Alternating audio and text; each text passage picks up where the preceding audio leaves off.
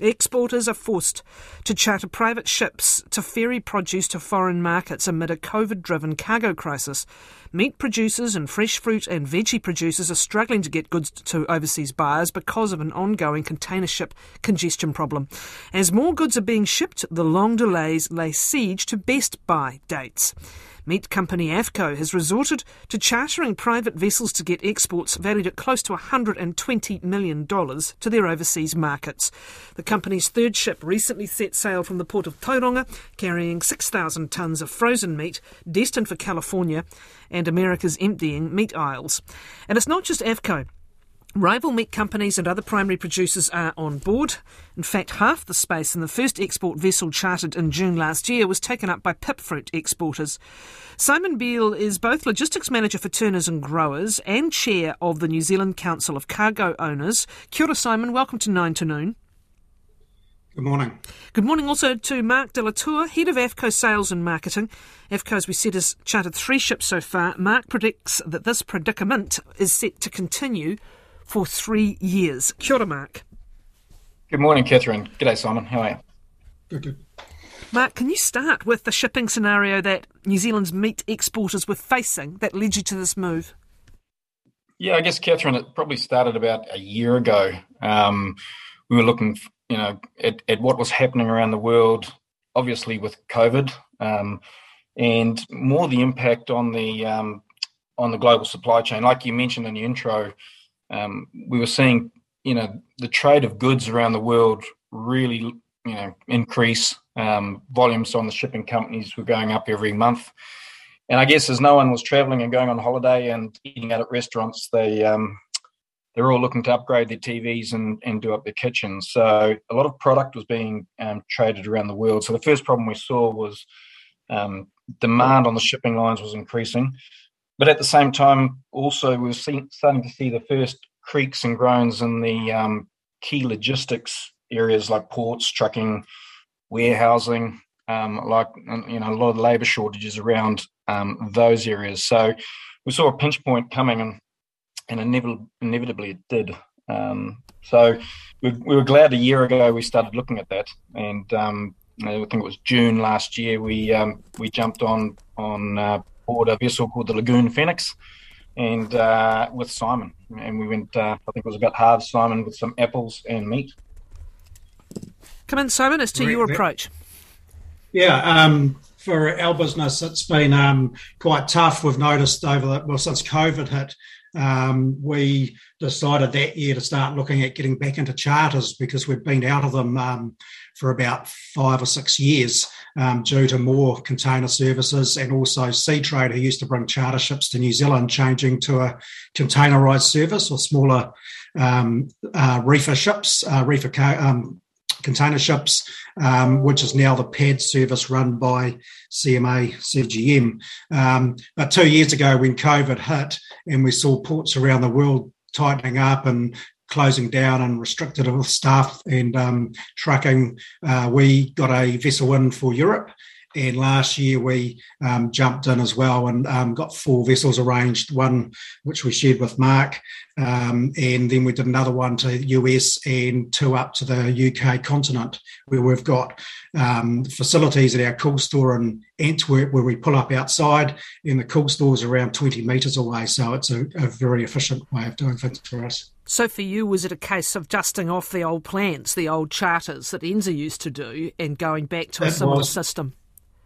Correct. You know, back in the day, we used to do over 100 charters a year, and some of these were liner services um, that were shared with meat companies, especially up to the States. So um, when um, um Mark um, and us uh, got together um, through Oceanic Navigation with Toby Moores, um, you know, it, it, worked out well because um, we both could utilise space to markets where, um, you know, we had a limited volume at the time each to go there. Um, so it worked out perfectly.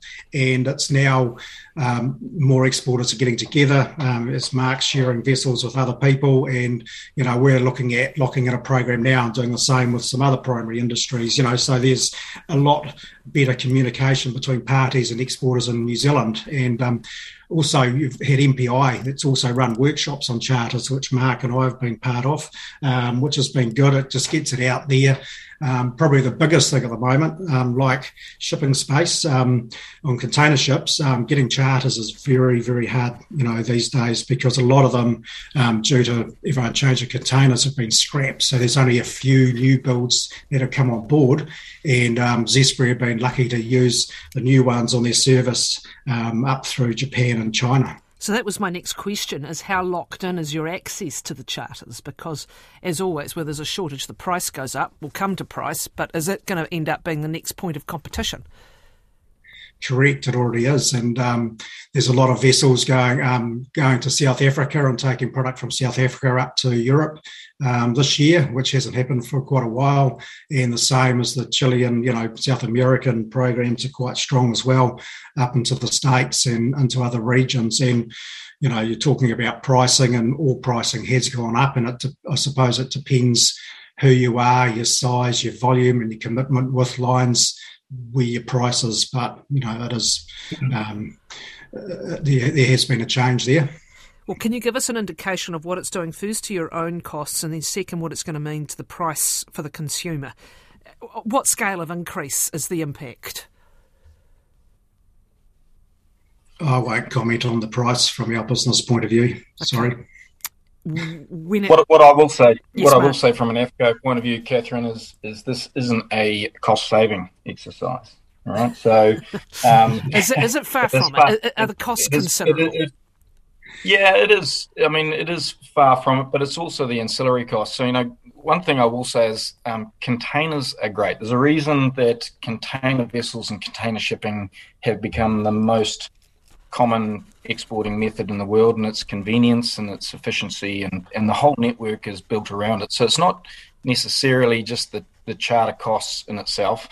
Um, it's the fact that, you know, in the second vessel, you know, we're putting on just over 4,000 tonnes ourselves as Affco, and, and that required that all of our sites build up and stage that volume for one load point over, over a couple of days of loading. So, whereas with containers, you can you know load 20 tons um, in every container and, and ship it out every day.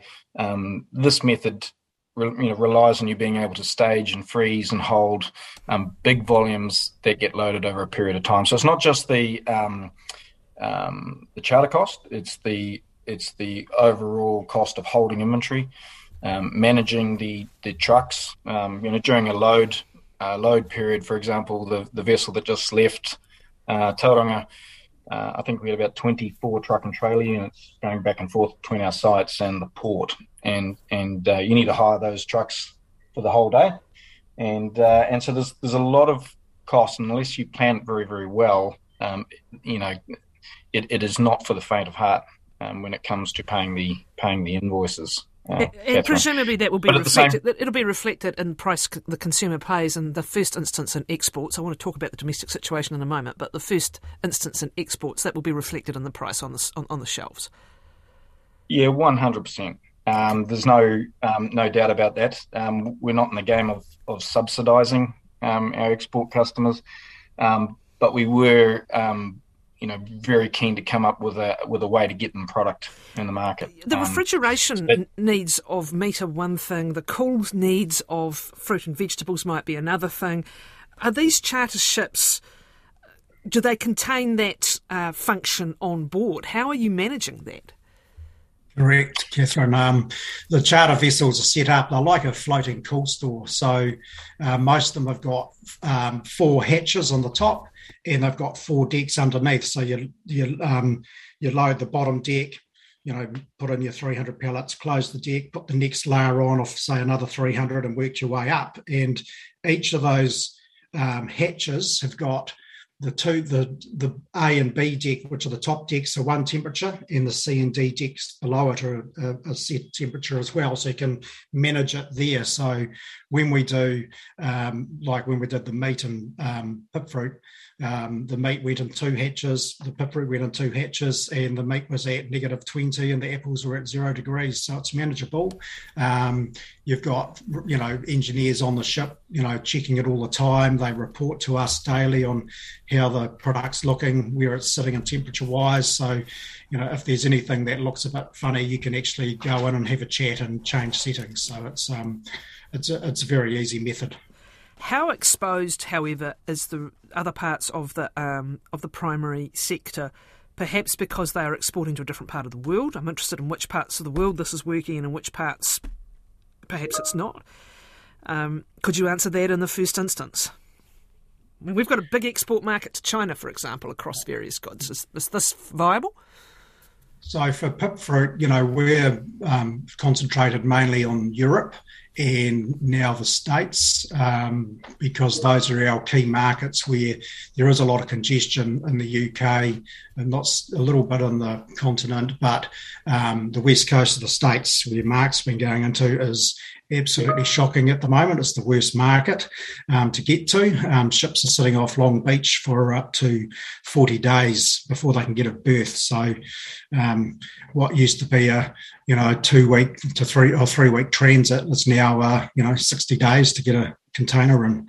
Um, Zespri have been, you know, they've been concentrating on Europe eh, for the last few years, and they're big up into Asia, into um, Japan and China which they've got a good network in, and you need a good network. You need some good people on either end um, to put the um, product in the vessel and to get it out efficiently as well. So, Mark, is China or other parts of Asia or the Middle East, for example, are they challenges for um, exports, or uh, particularly China, I imagine, for your product? Yeah, China's um, ports have largely held up, um, um, basically through their you know extremely strict management of, of COVID and, and they've reacted very quickly when they have had outbreaks. America was definitely the first target for us um, as they, you know, felt the full brunt of, of COVID and their infrastructure went down very quickly. Um, and, and so that's been the primary um, uh, focus for us to at this stage. With other markets, we'd, we'd, very much be keen to do it um, because it obviously gives us another string to our bow. But there's so much that has to be done beforehand, uh, Catherine. So that's making yeah. sure that port officials are in line, uh, customers are ready for. You know, I, I, mentioned before the challenge of loading five, six thousand tons in one go. Customers have to be able to receive five or six thousand tons in one go and maintain that cold chain. So it's quite a long process to go through. I think we're a bit lucky in the US in that that infrastructure had been to to some extent anyway retained and some of the expertise done. But um, really, um, a lot of markets such as the Middle East and, and China, it's been a generation since um, you know frozen meat and bulk carriers have been shipped there. So there's there's a lot of water to go under the bridge, so to speak. You um, hadn't intended to become shipping magnates, had you? No, no, no. We're not. We're not shipping guys. We're, we're, we're simple meat sellers, but um, we've been forced into this into this uh, in this ground, and and it, and it certainly gets our product to market. I guess. How, how sustainable is it though? First, can we talk about the problem with the containers? And it is the containers, as I understand it. The logistics is often you'll end up with all the containers in the wrong place. There's a very precise mathematical kind of uh, process for ensuring the right number of containers are at the right port at the right time to take product to another port, and that is what seems to have been become log jammed, right? That's right. It's a it's a pig through the python type hmm. scenario, mm. Catherine. So you've only you've only got one um, hold up and one link of the chain, and then the, the link ahead of that empties out, and then you have the surge going through. So what we're experiencing really is just big blockages in the pipeline um, Simon mentioned, you know, 38, 40 days uh, vessels have to anchor outside Long Beach before they can get in. Well, those containers are effectively out of circulation for for a period of time, and and um, so that's that's the issue. So when you're looking for empty containers to load and they're sitting at anchor out at Long Beach, um, that's not really helpful. So our, our, our view, Catherine, is really, you know, um, a little bit of how long is a piece of string, but but the the the COVID pandemic and the impact around the world doesn't seem to be going anywhere quickly. Um, and our view is, even if it miraculously disappeared tomorrow, it would probably take a year, 18 months before people decided that they would um, you know, jump on the plane and go to Bali and go on holiday and, and spend money on on more service related things than than goods.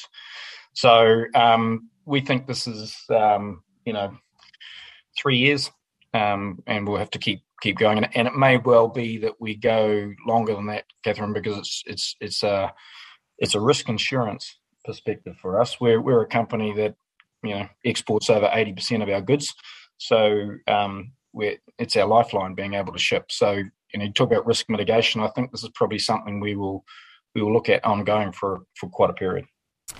Is it sustainable the process that you are doing now with uh, the, the, cargo? This is to each of you. I mean, how, how long is it sustainable? You go, Simon. Thanks, Mark. Um, yeah, I mean, look, we have paid for rates and that we you know people have paid more in the past it's um, you know it fluctuates it's the same as the um, BAF we're paying on fuel on the ships as well that's moved up um, as well um, in the past I would say 12 months um, you know and all those costs just keep adding up um, you know it's it's a it's a huge cost on everyone's supply chain you know, uh, it's around about trying to find about trying to find more efficiencies in the supply chain. You know, and that's including infrastructure around New Zealand, um, around the world, making sure that um, things are flying efficiency, getting product from A to B in New Zealand is is uh, reasonably um, difficult. Um, we need better access to ports. We need um, infrastructure, as in um, uh, an example is the Port of Tauranga needs to extend their berth, but getting a consent has taken two years to date.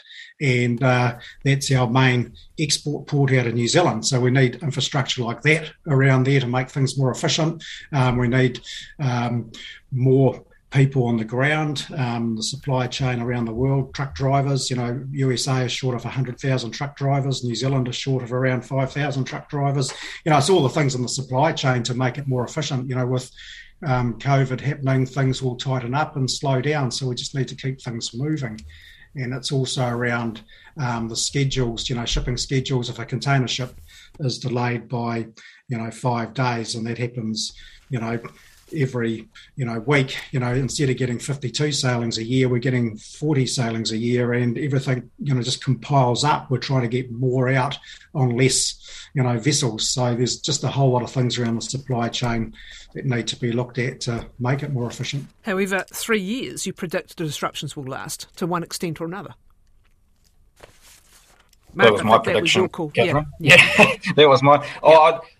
I just can't see it improving earlier than that, Catherine. So, so certainly that's the um, period of time we're planning for, and you know, even should container services start improving and availability of space improve and cost come down, likewise we would we would probably see the uh, the bulk carrier charter rates come down proportionately, and then it's like I mentioned before, just a matter of um, um, don't get risk mitigation. They just should track this stuff. Yeah. Thank you. Oh. Just finally to each of you, are those being.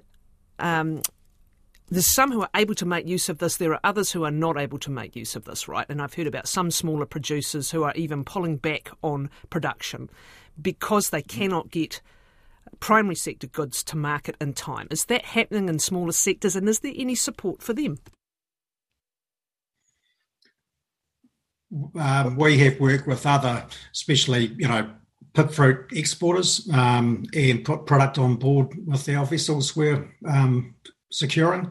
Um, so we're very open. You know, last year we had two um, other parties join us who hadn't dealt with TNG, you know, for a number of years. So you know, we're open to anything, um, and and just having the the same product um, on, on the vessel is just nice and easy and tidy, you know. And if we had to change temperatures and things like that, it might get a bit harder for smaller volumes of product. What else would help? For example, do you feel that your supply chain businesses are sufficiently supplied with the likes of the RATs? And I know this is the rapid antigen testing. I know there's a lot of issues around supply at those at the moment and prioritising supply.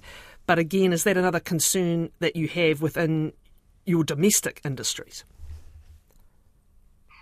Well, from my point of view, uh, Catherine, I'm, I'm more concerned about the um, again the, the, the infrastructure side of it, um, the New Zealand ports, trucking companies, and the likes. Um, we have pretty strict protocols internally ourselves, um, and and we tend to control our own destiny to some extent on that. But um, it's more the ancillary partner industries, and you know we've seen it around the world where ports have failed and and trucking has become unavailable. Um, so that's probably the main concern I would have looking around now within New Zealand is making sure that we've got safeguards to keep those ports and, and warehouses and, and trucks and trains flying.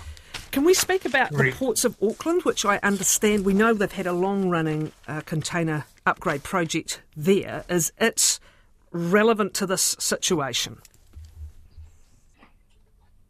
Not, not from my perspective, Catherine. Um, from an from an export perspective, our main export ports are uh, Tauranga, um, Wellington, you know, down the South Island. But um, really, it's it's uh, Auckland's main import port, and it has its challenges. Um, but to date, it hasn't really been a major impact for us, and it's probably um, you know one that people drive past in Auckland and see the the mountain of containers built up and held there, but um, it's it's that's largely symptomatic of the bigger picture rather than I would say necessarily the Auckland port challenges. And the internal supply chains, we've talked a lot about your export focus, but getting product around the country in each of your industries, is that flowing smoothly or is that also providing some issues given um, container logistics? Um, I suspect we're about to see that. Okay, Catherine, so, to be honest, so um, uh, to, to, date, to date, it's gone. We've been very lucky, um, and um, you know, I guess New Zealand's COVID response has allowed those key industries to keep going. Um, but uh, I think there's challenging times ahead um, on that front. What do you believe the impact of an Omicron peak, say in March, and an outbreak that continues perhaps for two months or more? What do you believe the impact will be? That could affect everything from harvesting, storage, packing, trucking, ports. So um, there's a component everywhere that could be affected. So it could be um, it'd be very challenging for everyone. What is your position on how staff continuity uh, can be handled and the current rules around isolation, etc.? One thing is a lot of companies are working in bubbles now. Um, you know, from the ports are a good example. They've been working in bubbles for, you know, some of them up to a couple of years now. So um, I think most business units around the country are trying their best to do similar approaches. I thank both of you very much for your time. Uh, Simon Beale, Logistics Manager for Turners and Growers and Chair of the New Zealand Council of Cargo Owners. Mark de Lautour is Head of Affco Sales and Marketing, which has chartered three ships so far, as we said, to get product from each of their industries overseas.